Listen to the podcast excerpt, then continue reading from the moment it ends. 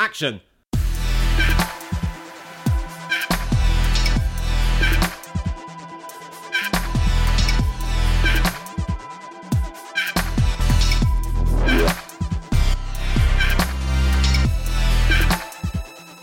Welcome to Torn Stubs with me, photographer Robert Gershenson, and Joshua Winning, the greatest film critic you've never heard of. and we're going to the movies. We're going to continue our series on non-superhero comic book movies as we move on to 1994's Jim Carrey vehicle, The Mask. Vehicle, and what a vehicle he has. Hmm, what is that? I mean, 1994 was a big year for him. 1994 was the year of Jim Carrey. Yeah, he had The Mask, he had Ace Ventura, Pet Detective, and he had Dumb and Dumber. Three out and out classics, if you ask me. And Dumb and Dumber, he was paid 10 million for. Yes. So that's a huge fucking jump. And you know the story about that? Yeah, seven years prior, he'd written himself a blank check because he's all about, you know, v- envisioning things in the universe. Yeah. In the universe, yeah. Um, so he wrote himself a check, and then seven short years later, When he wrote was himself a, a blank check, or a, a check for $10 million yes, that was dated for the future, like in 10 years' time or something, that he was going to give to himself. And then lo and behold, in 10 years, he got the money. He got it. He became a star. The year after, in 1995, Batman Forever and Ace Ventura: When Nature Calls. 1996, The Cable Guy. 1998, The Truman Show. 1999, Man on the Moon. 2004, Eternal Sunshine of the Spotless Mind. So that decade was his decade, really. Mm. It's and it's so weird how you can see that progression where he really hit that comedy peak and then started Yeah. to move into dramatic roles. Well, it happened within two years because the Cable Guy is not the you know it is the zany side of him, but there's a darkness and there's a depth there that you can sort of see the sow the seed sowing in this film. I don't really know the cable guy. Um, he's a really nice guy. uh, it's it's really dark and it's it's more of a commentary on sort of how we're so fixed, so transfixed on um, sort of watching things online, not online, on television. Um, it's really really fucking dark. Yeah. I remember seeing it when I was younger and being a bit like, I don't get it. And I've just never watched it again. I love it. It's one of my favorites of of his, Mm-hmm. definitely. Were you a big fan of his then? Um, I can be. Um, I don't like Ace Ventura. Really? I didn't particularly, yeah, I didn't particularly like Dumb and Dumber, Oh. but I do like him in Batman Forever because, you know, by that time, the Batman franchise was campus tits, Yeah. and he is he's perfect as the Riddler. In that You know, onesie. he's really channeling. He's really channeling the 1966 version from Yes. the, the Adam West Burt Ward TV show. Yeah. Um, but when you get to things like Truman Show, Man on the Moon, or, and Eternal Sunshine of the Spotless Mind, the zaniness has all but gone, and it's it's like he's reborn. Mm. Yeah. It's like it's so far away from the mask that you it's almost unrecognizable. yeah, it's completely unrecognizable. It's like he's a completely different actor. But Mm. the mask was his his massive breakthrough. Did you see it at the time? Yeah, and I so I would have been 11 when it came out over here, and me and my friends were just obsessed with Jim Carrey. Like pretty much every other thing that we said was some kind of Jim Carrey quote. Like every like everything in Ace, Ventura we quoted like like a glove and all of that stuff, and like Dumb and Dumber, just everything in Dumb and Dumber. And um, but the mask especially was the big one that we quoted because it's like it's such a quotable film. Like you can't It is. you can't move for quotable lines. And it's not just jim carrey like he gets obviously the lion's share of the the funny lines.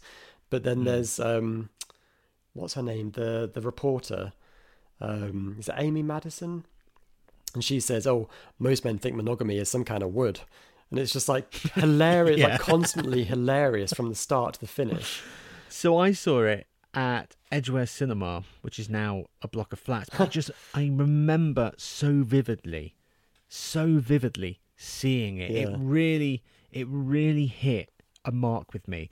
So it's based on a comic by Doug Mahnke and John Arcudi, published by Dark Horse Comics, and it took a long time for it to become the film that we see. the rights were first bought in 1989, so it was a good five years of trying to find a way to take it from the comics, and it's quite violent in the comics, and turn it into Mm. something that is quite palatable for a PG-13 audience. Yeah, the comic was he would like Stanley Ipkiss was kind of a dickhead. Like he was out for revenge. He was really targeting like I think there was actually a cut scene from the film where he goes back to his high school teacher and sort of basically beats him up or beats her up. Um So he's using it for bad. yeah, whereas the film is a lot more he's a much more sympathetic character like everyone says that he's like the nice guy and he's like a big nothing you're a big nothing ipkiss It's just an insecure yeah modern mid 90s 20 something Yeah. american and i find i find that side a real pleasure Yeah, he's a complete clut, like klutz. He puts his pen in the pencil sharpening machine. Um, he's just a complete state, and it's really endearing and hilarious. He's got a shit apartment he's got a dead-end job. Yeah, he's got no social skills whatsoever. And that's the depth i'm talking about when we talk about the depth in jim carrey. Mm. he he's able to be the zany mask but he it, that that the mask the zaniness of the mask performance doesn't work without the the subtle sort of insecurity lovableness of stanley ipkiss it's a hmm. real modern jekyll and hyde yeah, absolutely. Like that's the thing that is so astonishing with the mask is that he does play two completely different characters, and he does them both Yeah. so well. Oh, like obviously he's un- almost unrecognizable with the green latex mask on, but the mm-hmm. physicality of it and the the line delivery, like his um his death scene or his fake death scene is cry-worthy material. So good. Like, can you actually name all Yeah. the films that he's taken the piss out over that death scene? Because there's a Um, lot. it's probably like Shane or The Searchers or something. It's definitely like like cowboy films. Well, there's right? like there's Old Yeller, then there's Gone with the Wind, then there's A Christmas Carol. It's like, tell Tiny Tim I won't be home this year. and he's like, so so fun. And then then he does the Sally Field Oscar speech at the end. You love me. Yeah. You really love me. Just brilliant. just this week actually, Jim Carrey released a video on it must be Twitter where the frame is quite tight, so I think it's a TV showing Trump giving one of his ridiculous press conferences because of the COVID nineteen thing. Hmm. And Jim Carrey's just coughing on him like the mask. Oh, I'm gonna have to look for that. but the physicality is brilliant. There is the coughing and the accepting of the Oscar. There's the being arrested section. There's the calypso number. Dancing. He dances like that is him and Cameron Diaz actually dancing. Yes. Uh, well, not all. I mean, when they're flipping her around and everything, that's not. yeah. But yeah, the, you know, ninety-five percent of it, he's doing. They're doing their own stunts. Mm. Yeah, it's amazing. I love it. I just love this film so much. It's so joyful. I, I actually hadn't watched it in a long, long, long time. And Same. um, I probably hadn't watched it since it hit home video. So yeah. twenty-four, five years. Well, I think it was one of the films that I taped off TV. So I would watch it over and over again. Like I had a set number of films in the 90s that I had on tape and I just watched them on repeat religiously. And this was one of them. And then I moved on to horror and forgot about it. But then it's always that fear where you're like, oh, I loved it as a kid, but am I, is it actually any good? Um, Do you think it holds up? and I actually threw it on randomly about five months ago because I saw it was on Amazon Prime and thought I'll give it a watch. And I chucked it on and I couldn't believe how much I was laughing because I think it holds up so well. Good comedy is good comedy. Good Yeah. writing is good Funny writing. is funny. Funny is funny. Good writing is good writing, and it doesn't. You know, good writing doesn't age. Yeah, exactly. Good performances do not age. Yeah, yeah, exactly. Yeah, and this was this was a year before Toy Story. Mm. Whenever people say, "Oh, Toy Story, Pixar," they make films that the adults and the kids Mm. can understand equally. There's something for everyone in there. Well, this film did it first. Mm-hmm. Yeah, absolutely. There's there's like really adult humor, like when he pulls a condom out of his pocket. Like the condom out, yeah. Yeah. um, and but also it's it's like the villains are actually kind of scary. Like Dorian is a scary guy.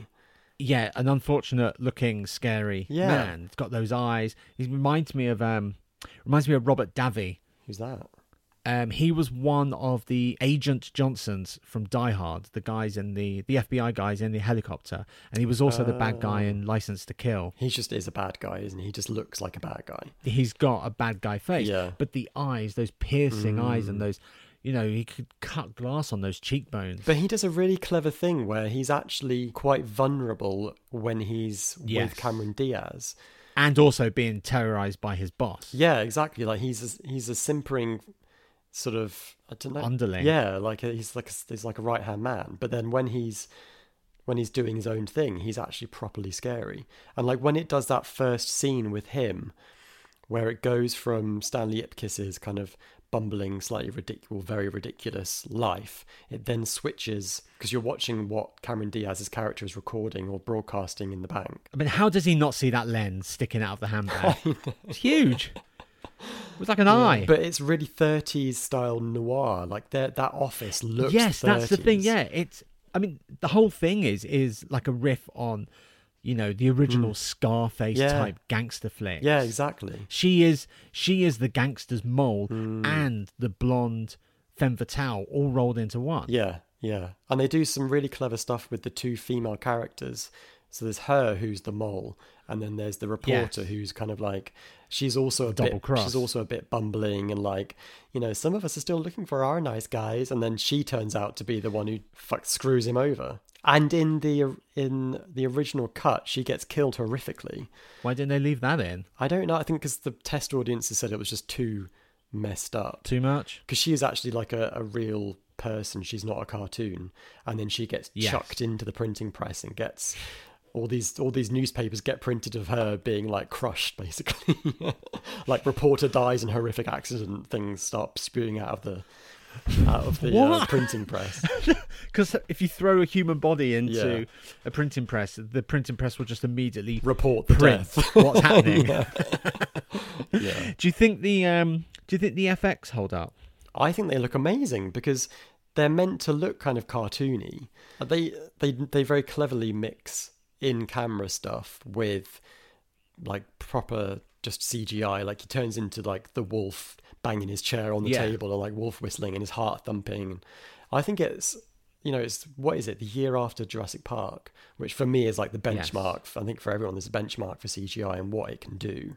But yeah, I think it still looks amazing. Like compared to a lot of other films that came directly after Jurassic Park that kind of look a bit shit now. And you can tell when like it's a fake car or I mean look at Judge Dredd. Yeah. They spent 150 Yeah. dollars on that film and when they have a floating car it still looks like it's made out of pixels. Whereas with this, I think it looks brilliant but because of the fact that it's meant to be cartoony, I think.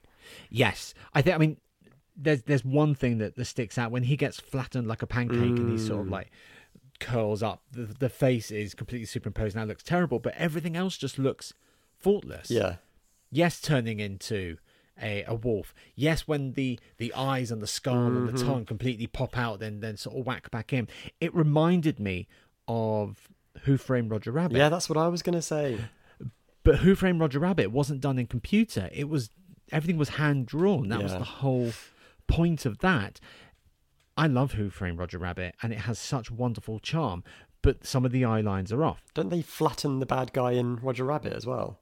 There's a moment when Yes, he's like yeah. flopping around really spookily. Yeah, Yeah. gets Judge Judge Doom gets Yeah. Judge Dredd. Judge Doom gets run over by a steamroller. Yeah, that's horrible. I, I have I can't fault the the use of CGI in this film. Mm, it's great. And this is the first non superhero comic book film that we've watched as part of this series where the main character, like the hero, the main character actually says, I could be a superhero. But oh, first, Oh, really? Yeah, like he actually acknowledges that with this power, he could be a superhero, but he decides not to be really. What does he do instead? Does he rob the bank? yeah, he's like, at first, I've got to go and get my woman or something. like, it's complete nonsense. Well, let's talk about the woman. This is Cameron Diaz's first on-screen film. Unbelievable. She's so good in it. What happened to her? What happened to Cameron Diaz? She did some great stuff She in did- the 90s. She did this. She did A Life Less Ordinary. She did um, Being Being John John, Malkovich. Malkovich. she's phenomenal. Yeah. Then what? Then she succumbed to bullshit like Rom com. The Holiday, The Holiday, yeah. which was like 10 years after this. And that's Like Charlie's Angels. that's it. Charlie's Angels, that bad teacher. Is it Bad Teachers? Bad Teacher. Green Hornet. I Bad forgot she was Teacher. in the Green Hornet. Was she in Green? I've never seen it. I think whenever she's tried to do something a bit different, like she did The Counselor with Ridley Scott, I think that she's just had some really bad luck. Like on the on paper, it looks like she's made really smart decisions. Like she did a she did Knight and Day with Tom Cruise and Vanilla Sky with Tom Cruise. Oh, yeah. She did Oh, yeah. um did the Shrek films, which was like yeah okay it's voiceover work. Who does she play? Who did she play in Shrek? Yeah. Princess Fiona. I, I can't remember the last time I saw I believe you don't know that. Shrek 2's good. It is a shame because she is a brilliant, brilliant actress and she just doesn't do anything anymore. She hasn't worked since 2014 when she did Annie. When she did the Annie So remake. what's she been doing? pla- She, played Even on TV. She on any No. telly? Uh, do you know what? You just when when someone hasn't worked for that long, you wonder if something's happened in their personal life that you don't know about, which is kind of fair enough. But at the same time, Maybe. she's so good, and She's not a trope here. She's not a Mm. trope. She's a. She, I mean, that sort of role, especially if they're hiring like an ex-model who wants to be an actress. Mhm. The the lazy thing is, oh, let's put a bit of eye candy in, but it's actually a a, a beefy role. She's Yeah. more than just the gangster's mole. yeah, and there's more to the fact that obviously they give her the 30s body sweep introduction where she's like douse Yeah. mopping herself down because she's been in the rain but that's kind of the point like she's doing that on purpose that she's playing a role she is being the femme fatale um, Yes. and it's only later on that you realize that she's actually an all right person who's made some bad decisions Here's a question: Is this the first mention of Loki in movies? Hmm. that's what i was going to say because when i watched it as a kid i had no idea who loki was but now yeah. so now the film has the the explanation of who Loki is, the god of mischief, and blah blah blah. And now everyone's like, "Yeah, I know." Does this mean the mask can join the Avengers? that would be so good. I'd watch that. Can you guess how long uh, Jim Carrey actually wears the yellow suit for in the film? So how long he wore it for while making it, or how No, long it's on screen? How much screen time the yellow suit actually has? Oh, it's probably like a minute and a half or something. oh well, it's five minutes. but Oh, okay. but considering it's a, like an hour and a half film, that's nothing. Yes. and that's what we use. well, it's iconic, market- isn't it? Yes, it's so the iconic. yellow and the green. Yeah, I like But he stands out. You know, no one else is wearing a garish yellow Mhm. suit. No one else has a garish green face. Yeah. And they're just so accepting of, oh, he moves fast. I He's wearing the mask. And they, there's only one moment when somebody mo- mentions the fact that he's got a green mask on, and all the other time everyone's just like, "Oh, it's just a guy in a green face." Why aren't these type of films made anymore? These sort of like mid-budget, totally fun. Hmm. They work for adults. They work for kids. On the money. They just don't happen anymore. Well, has Pixar kind of taken that away? That that specific crossover point where it's like adult and kids enjoy this. But when was the last Pixar movie to actually do that? Last one I saw was Coco, and I would not say it was one for adults. I found it atrociously boring. I wasn't a huge fan of Coco. I quite liked Onward. Was that the most recent one with Tom Holland? Yeah, yeah, I liked it. What do you think of Chuck Russell's style? He's the director. Thanks for the confirmation. um, what do I think of his style? I'm just trying to link it back to the film that we have watched of his, um, Which is what? A Nightmare on Elm Street three. Oh, of course. yeah, Dream Warrior, Nightmare on Elm Street 3. yeah. And there is a line that is that both films share, which is Welcome to Primetime, bitch. no, it's What? um, what a rush, what a rush. what a rush. Yeah. I yeah, yeah, yeah, yeah. Spent my entire youth doing that. I'm surprised I didn't dislocate my jaw. Um, what do I think of his style? I think he's completely unfussy. He's not flashy. No. Incredibly economical. He's not a showy, flashy director. He's there to serve the story, Hmm. not to have his vision up there on the screen. I feel like he just kind of he just let he almost let Jim Carrey do what he wanted to do, but he also massively benefited from Jim Carrey because a lot of the Yes. stuff that would have been really expensive CGI, Jim Carrey could just do with his like elastic body and face.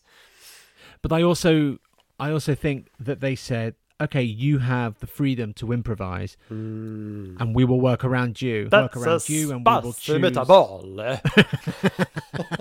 but we'll choose the best ones in the edit. yeah. Would you like a sequel to this? Um.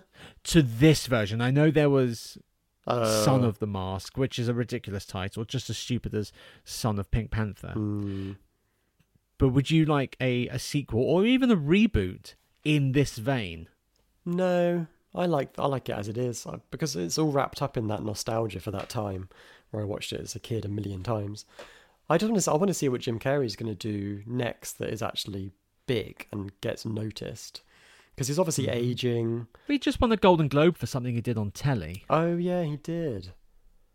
The the kid uh, kidding that TV series. Yes, yeah, that's it. yeah. Maybe just like everyone else, he's just moving into TV, and maybe he'll stay there now. I think they should move the mask to TV. Mm. It seems if if if it's a non superhero property, it goes to TV. Mm. Preacher, Good Omens, The Boys. Who would they get to play the mask now? It could be Jim Carrey. He's still got that energy. You, know, you can see it on talk shows. You can see it in that that Sonic the Hedgehog clips that I keep seeing. Oh, and he did that He did it- piss take, which was hilarious. And he did Dumb and Dumber or Dumb and Dumberer. He did a sequel to that not Dumb so long ago. 2. Dumb and Dumber Two. So he's he's you know he can still tap into that, Mm. and he still is a very very physical actor. Mm. So it would be it would be kind of nice to see you know pick up and see how Stanley is with with the mole. Go back into that Mm. world. Do it as a, a limited series Do you think it would be? on one of the platforms. I wonder if now, though, we're in such an aware age in terms of, I don't know, in terms of storytelling. I wonder if it would try to do something a bit cleverer, like like what Wes Craven did with New Nightmare, where the mask maybe visits Jim Carrey or something. Like it would try to play around. That sounds like something that would be really up his street Mhm.